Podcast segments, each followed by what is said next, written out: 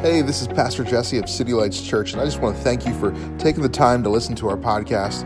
We hope that it inspires you and confirms the fact that the kingdom of God is a present reality in our lives that you get to live out. You get to be God's ambassador of the kingdom of heaven. That's exciting news. We also hope that our messages challenge your identity to help you understand who you really are in Christ. I hope that you're blessed by this message today.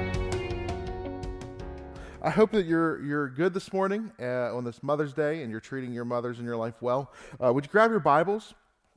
We're going to continue in this series called Exile. Uh, we planned this well before this whole thing happened, before the coronavirus caused us all to be self um, quarantined or self social distancing. That's the word I'm looking for. Um, so we're in this season though and we are looking at Isaiah chapter 56 today. Would you turn your Bibles there? There's so much in this chapter that I can't do the whole thing justice today. I, I, I can't do it as much as I would like to, but there are some points that I, I, I know will challenge our hearts and stir us, and I, I hope to, to bring some wisdom and clarity to you in that. So, go ahead real quick as you grab your bibles you can also say hi to somebody uh, welcome one another. Say hi to your mom if you want, whatever. Give your shout, shout outs. Uh, let's do that before we jump in. And then as I preach, if there's something that stirs you that you think, hey, this is a good, a good word, something to remember, go ahead and, and highlight that. Put a little fire emoji, whatever you want to do. It's fine.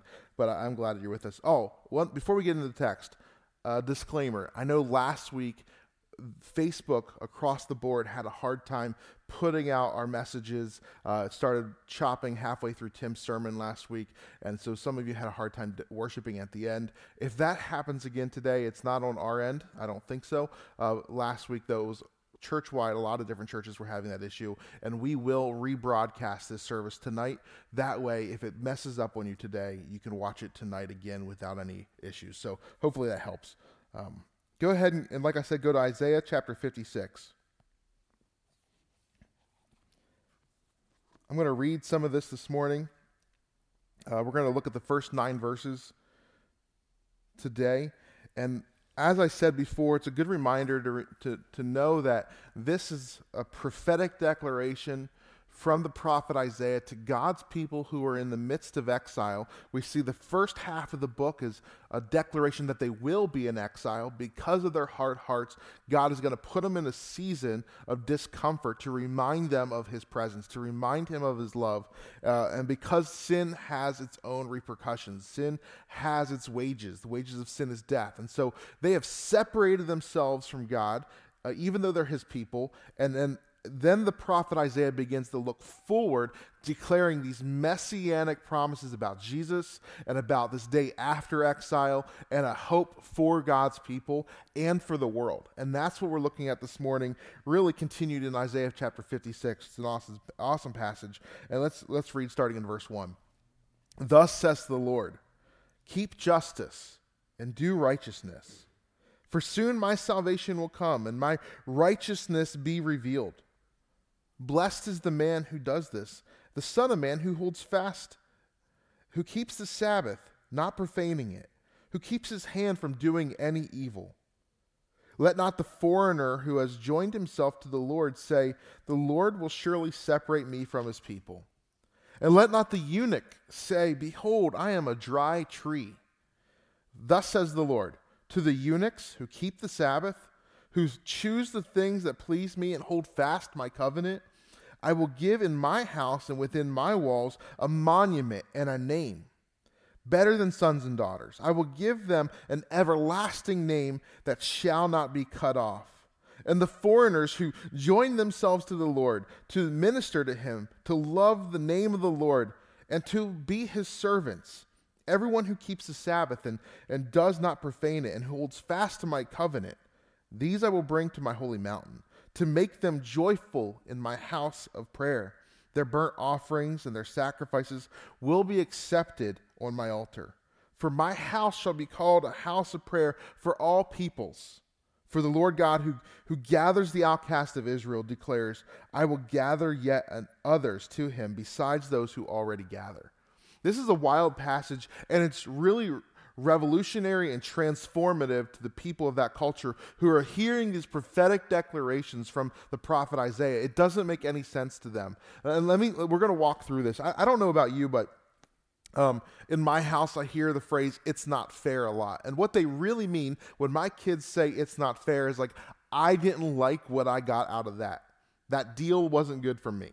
Uh, it, it, didn't work out. I didn't get the biggest piece of uh, cookie. I didn't get the, the biggest prize. I didn't get to have as much fun. I didn't get to do this. And really, when we talk about uh, it's not fair, we are people who tend to think like it's not fair for me. I should have got more. When, when we think of the word, the beginning of that, that uh, declaration, thus says the Lord, keep justice. When we think about justice, typically we are really thinking about getting what we deserve, our just deserves, what we, what's just for us. And scripture would say that that's not justice at all, actually. Justice is not something that you get. Justice is something, it's a lifestyle that you keep. The word there, I looked it up in, in the, uh, the Hebrew, it's this word mishpat. I'm not, I don't, I don't know all the, if I'm pronouncing that exactly right, but mishpat. This word is justice. And when I look through that word over and over and over again in the Old Testament, it's like 125 times, I think, you see that that word is used always for people keeping justice in their actions toward others, to the widows, the orphans, the oppressed, those marginalized, those cast out, those hurt and abused, those victimized by society, by the wealthy. It's those who have been oppressed. The people of God keep justice by doing what's right to them. It's never about what I get for myself. It's not about me receiving justice. It's about me keeping justice in my lifestyle. It's about doing what's right for the community around me. The only time that we see a different view of justice, this word mishpat in the Old Testament, is when Job is afflicted, even though he hasn't done anything wrong, and his friends are surrounding him, telling him, hey, you really probably did something wrong. And Job is sitting there crying out for justice to God because he thinks that God should give him some better life because he is so right. And finally, we know if we know the end of the story of Job, God shows up and is like, hey, Job, who are you to even question me right now? Like, you didn't do anything wrong, but who are you to question what's happening to you? The only time we see justice looking at ourselves that I could find in the Old Testament was when Job is sitting in sadness and he's got boils and he's lost everything. He's thinking, I don't deserve something. I don't deserve this. Justice is a way of life that we live out toward others. It says we, we keep justice. We, scripture says that you and I get to keep this as a mode of operation, as a way of life. We keep justice. In this great book by Timothy Keller called Generous Justice How God's Grace Makes Us Just, um, it says this. If you want a copy of this, we have one more for free here at the church. So uh, just go ahead and comment if you're going to read it. Uh, you can have it. We'll get it to you this week. But here's, here's what he says Justice is not just one more thing that needs to be added to people's portfolio of religious behavior. A lack of justice is a sign that the worshiper's heart are not right with God at all, that their prayers are all and all their religious observance are just filled with self and pride. See, justice is a sign, it's a display that we are in God's presence and we are living not for ourselves, but for Him and those around us, for, for the people in our community and for the God that we serve.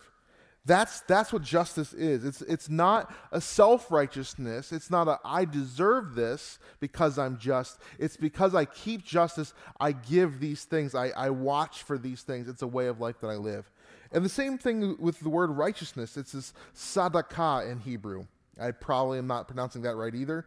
But once again, it's this life governed by a set of expectations. It's a rule of life. It's a communal loyalty, one commentary says. Living for the well being of those around you righteousness, we tend to think of righteousness as like, hey, I've got everything right, so I'm righteous. I've done everything perfect, that I'm not messed up, so I'm righteous. When scripturally, the word righteousness is that we have kept the rule of life that God has given us and that the community around us gives us for the well being of His glory, His name, and for those around us. So we keep righteousness, or we keep justice in our hearts we hold on to it and we do righteousness. Righteousness isn't just something that God has declared us, which is absolutely true. God has declared us righteous through the blood of Christ. But it's not just something we keep for ourselves. Righteousness is something we do to those around us. It's a action, it's a behavior, it's it's a response to God's grace. So when my kids are squabbling or even in my own relationships when I'm when I'm frustrated by something, righteousness and justice, it's a lifestyle to love, to honor, to seek their well being, to make sure that nobody's being victimized or oppressed. It's not about me, it's about them. I, I, hope that helps you this morning. And this is deeply, like Keller says, this is deeply connected to our worship. If you look in that Isaiah over and over again, the very first thing that he says, blessed is the man who does this, talking about keeping justice and doing righteous, the Son of Man who holds it fast, who keeps the Sabbath not profaning it. He keeps his hand from doing any evil. Over and over again throughout this chapter, we see men who are called to keep the Sabbath. This Sabbath represents a lifestyle of devotion and trust to the Lord. It's a lifestyle of worship. See, they're in exile. This is a really interesting thing, especially with, with where we are right now um, in our current crazy time. Here they are in exile and they're still called to keep the Sabbath, even though the temple doesn't exist. The temple's destroyed, and it's being it's in the process of being rebuilt. And I kind of some in some ways I feel like that's true with the church. Like our temples, our buildings, our gathering places, they don't really exist right now. I mean, they do in some places, but but for us, we feel really in a sense of exile but yet they still get to be a people that keep the Sabbath in that time. Sabbath is a place of trusting God. It's, it's a way of saying, I surrender as I worship. I'm setting aside this moment to worship God. I'm setting aside this time to worship Him. And when we, God's people, keep justice, do righteousness, hold to the Sabbath, that place of worship, it's something that's so attractional that those from the outside want to gather in. And here's where this passage gets really weird. Um, and if you like puns, there's a pretty wild pun in here.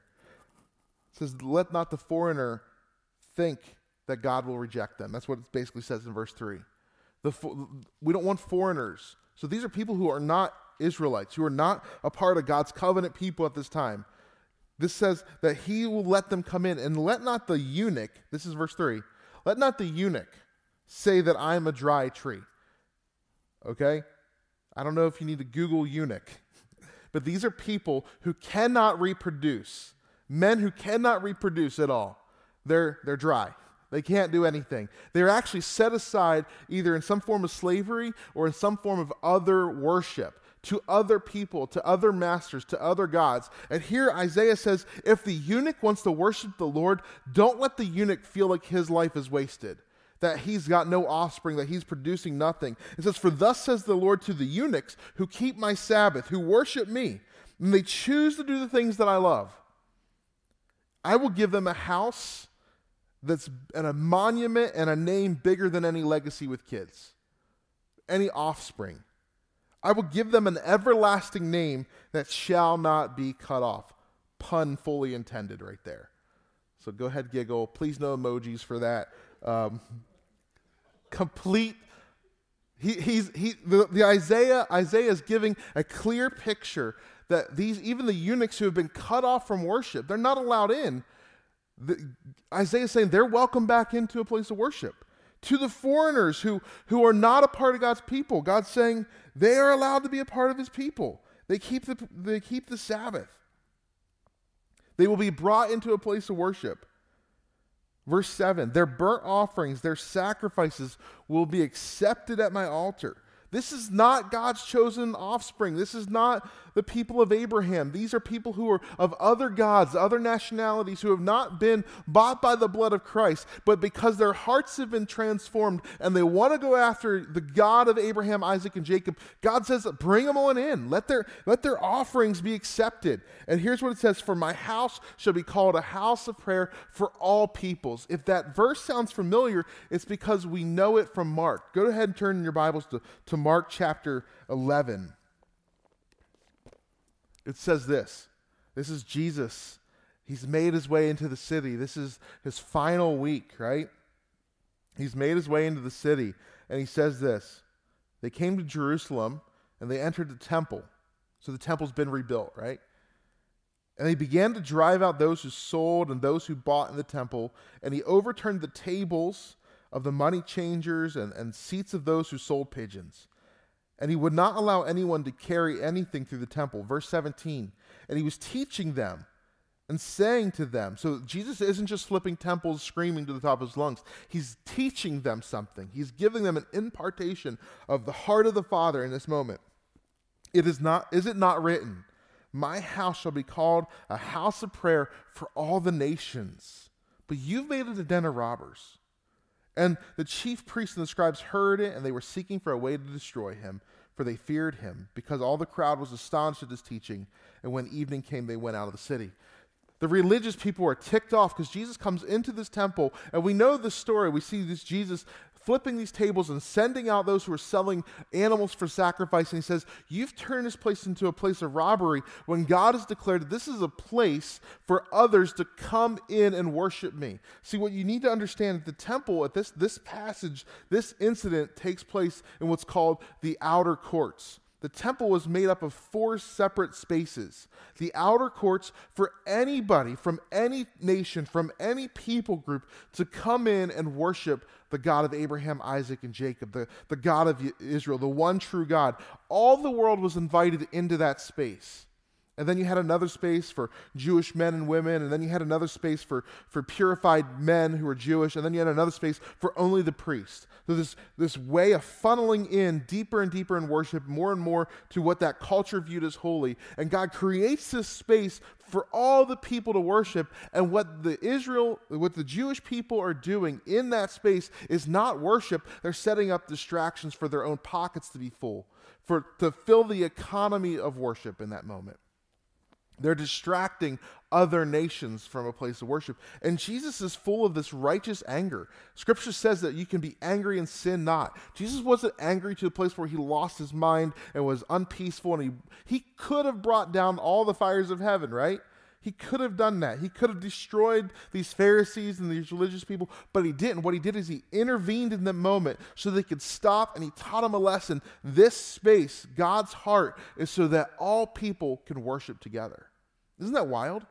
T- today, I, I would say that that, that God's heart is still the same. Even though we might feel exiled, we might feel frustrated, us who are in Christ, who are God's people, should be looking to keep justice, to do righteousness, and to invite all those who are outcast and marginalized and oppressed into a space of worship, into a, a heart of seeing God as who He is, as a covenant keeping God who has reached out to the Gentiles, who's extended Himself to bring us all in. It's a house of prayer, it's a house of Sabbath, that we take a break from all of our productivity, all of the idols in our lives, all the, the things that we run after, and we say, No, this is a moment for the Lord, a place of worship. This is a Sabbath, and I'm going to keep justice. I'm going to do righteousness. He removes all these attempts. Today, I would say that we still tend to be people with an us versus them mentality. That there are still people that, even though most of us in, in the American church are Gentiles who have been brought in through the blood of Christ, that, that we've been redeemed through him. We've been grafted in, Scripture says.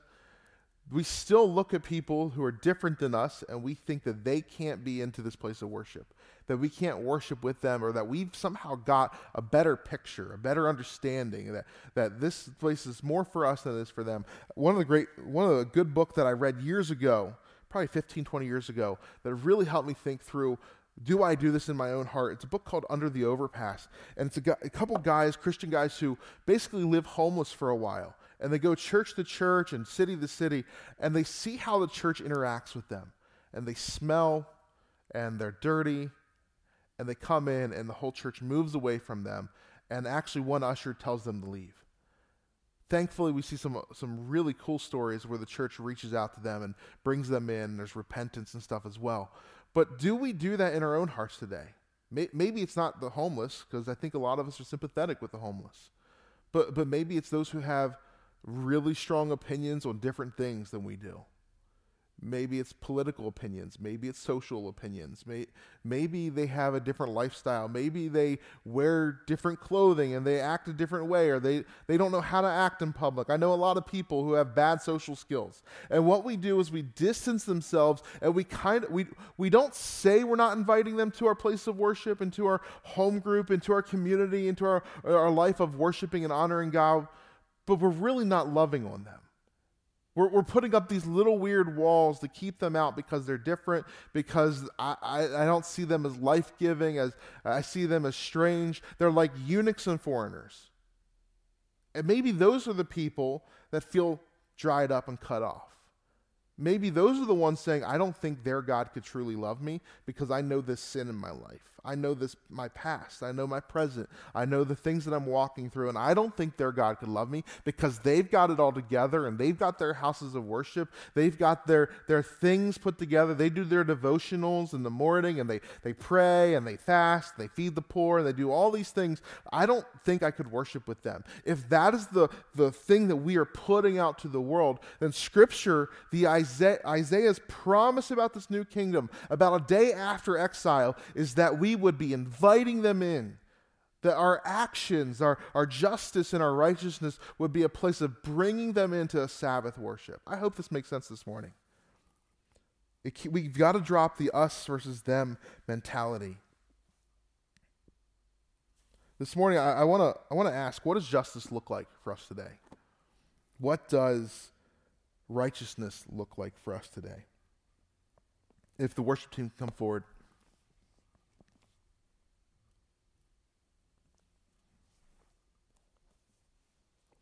Righteousness and justice. These are the actions, the, the, the way of life, the rule of living that, that we in, get to embrace so that we can extend the heart of the Father to those around us. What does it look like to, to you today? What does it look like for us? Maybe you are the foreigner, you are the eunuch, not maybe not physically, maybe not geographically, but you feel that way and, and you feel cut off from God. And I would encourage you if you're watching on Facebook, God's grace, God's invitation is for you. There is no people group on the earth. There's there's not one person in humanity walking this planet that God's grace, God's invitation is not extended toward. God's inviting you to be a part of his covenant people. He's saying that your monument, your legacy, your name, it's not in what you produce, it's in what he extends toward you. The invitation into his house. That verse says about it's his walls, it's his house that the eunuch lives in. Your value comes from a place of finding you in his presence, of submitting to living in his presence. Maybe you are um, more of the justice and the righteousness. And, and, and what that looks like for you is you get so easily angered and frustrated by things you don't like, by things you don't agree with. And so your form of righteousness, your form of, of justice is to be really hostile, to be really angry, and to be mean, and, and to be direct, and to punish, and to, and to isolate. And I think what's beautiful about Jesus coming into the temple is that he did not, he did not cut off the Pharisees, he didn't destroy the Pharisees, he didn't cut off their worship, but what he did in that moment, he came and said, Hey, your ways of buying your sacrifice, I'm stopping that and I'm bringing all the world in. Isn't that what Christ did on the cross? that when we try to buy our sacrifice, when we try to perform our sacrifice, when we try to earn our righteousness, it's really all about us in that moment. We're not thinking about anybody around us. We're not thinking about the Gentiles and those cut off. We're thinking about us. How do we save ourselves? And Jesus says, No, stop saving yourself. Let me save you. And then you invite the world into that place. Isn't that the gospel? That's the good news. And so, so what does that look like for you? Like if, you, if there's something that you find is unjust, if there's acts of injustice or racism or inequality or oppression, then absolutely you should have a righteous anger in your heart. But don't sin in that process.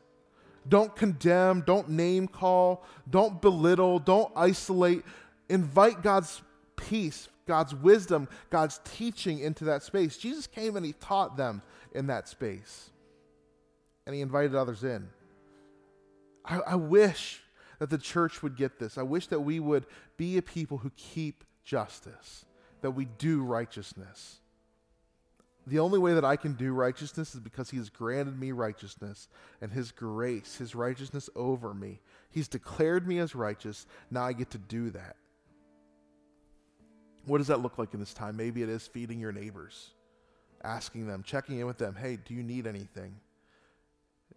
Do, do, do you need encouragement? I bet some of your neighbors are pretty discouraged right now. Maybe there's self employed people or, or waiters and waitresses who, who need some uh, tip money and, and they, they haven't had an income. And maybe this, this system with the government's trying to, to stimulate the economy. Maybe it's not working for them. I don't know.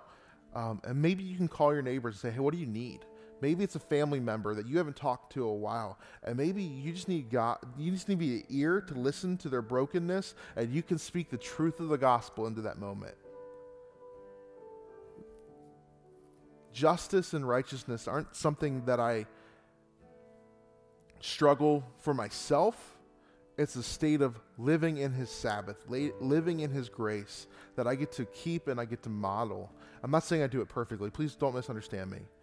My wife is a constant encouragement to love my neighbors when I don't want to, to be gracious and peaceful with those who really offend me and anger me.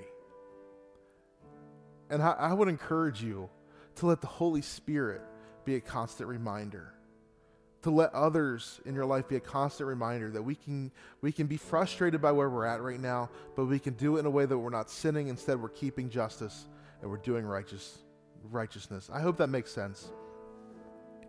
To this morning, as we as we cl- get ready to close, we're going to sing one last song called "Waymaker." Um, last week we were planning on singing it, and we didn't sing it, and my daughter was super upset by it. It's such a powerful song that even children get the power of. That it's only in, in Christ, it's only in Him that we have a way, a path poured out for us to, to be victorious, to be rescued, and to be inviting others into a place of worship. His house will be called a house of prayer for all peoples. All peoples. Our lives should display that. Our worship should display it. So, would you sing wherever you're at in your home? Would you sing one more time as, as we look at the Waymaker, as we look at the one who has poured out a path for us? He's declared us righteous, and we get to do that. We get to keep that. Would you worship one more time with us?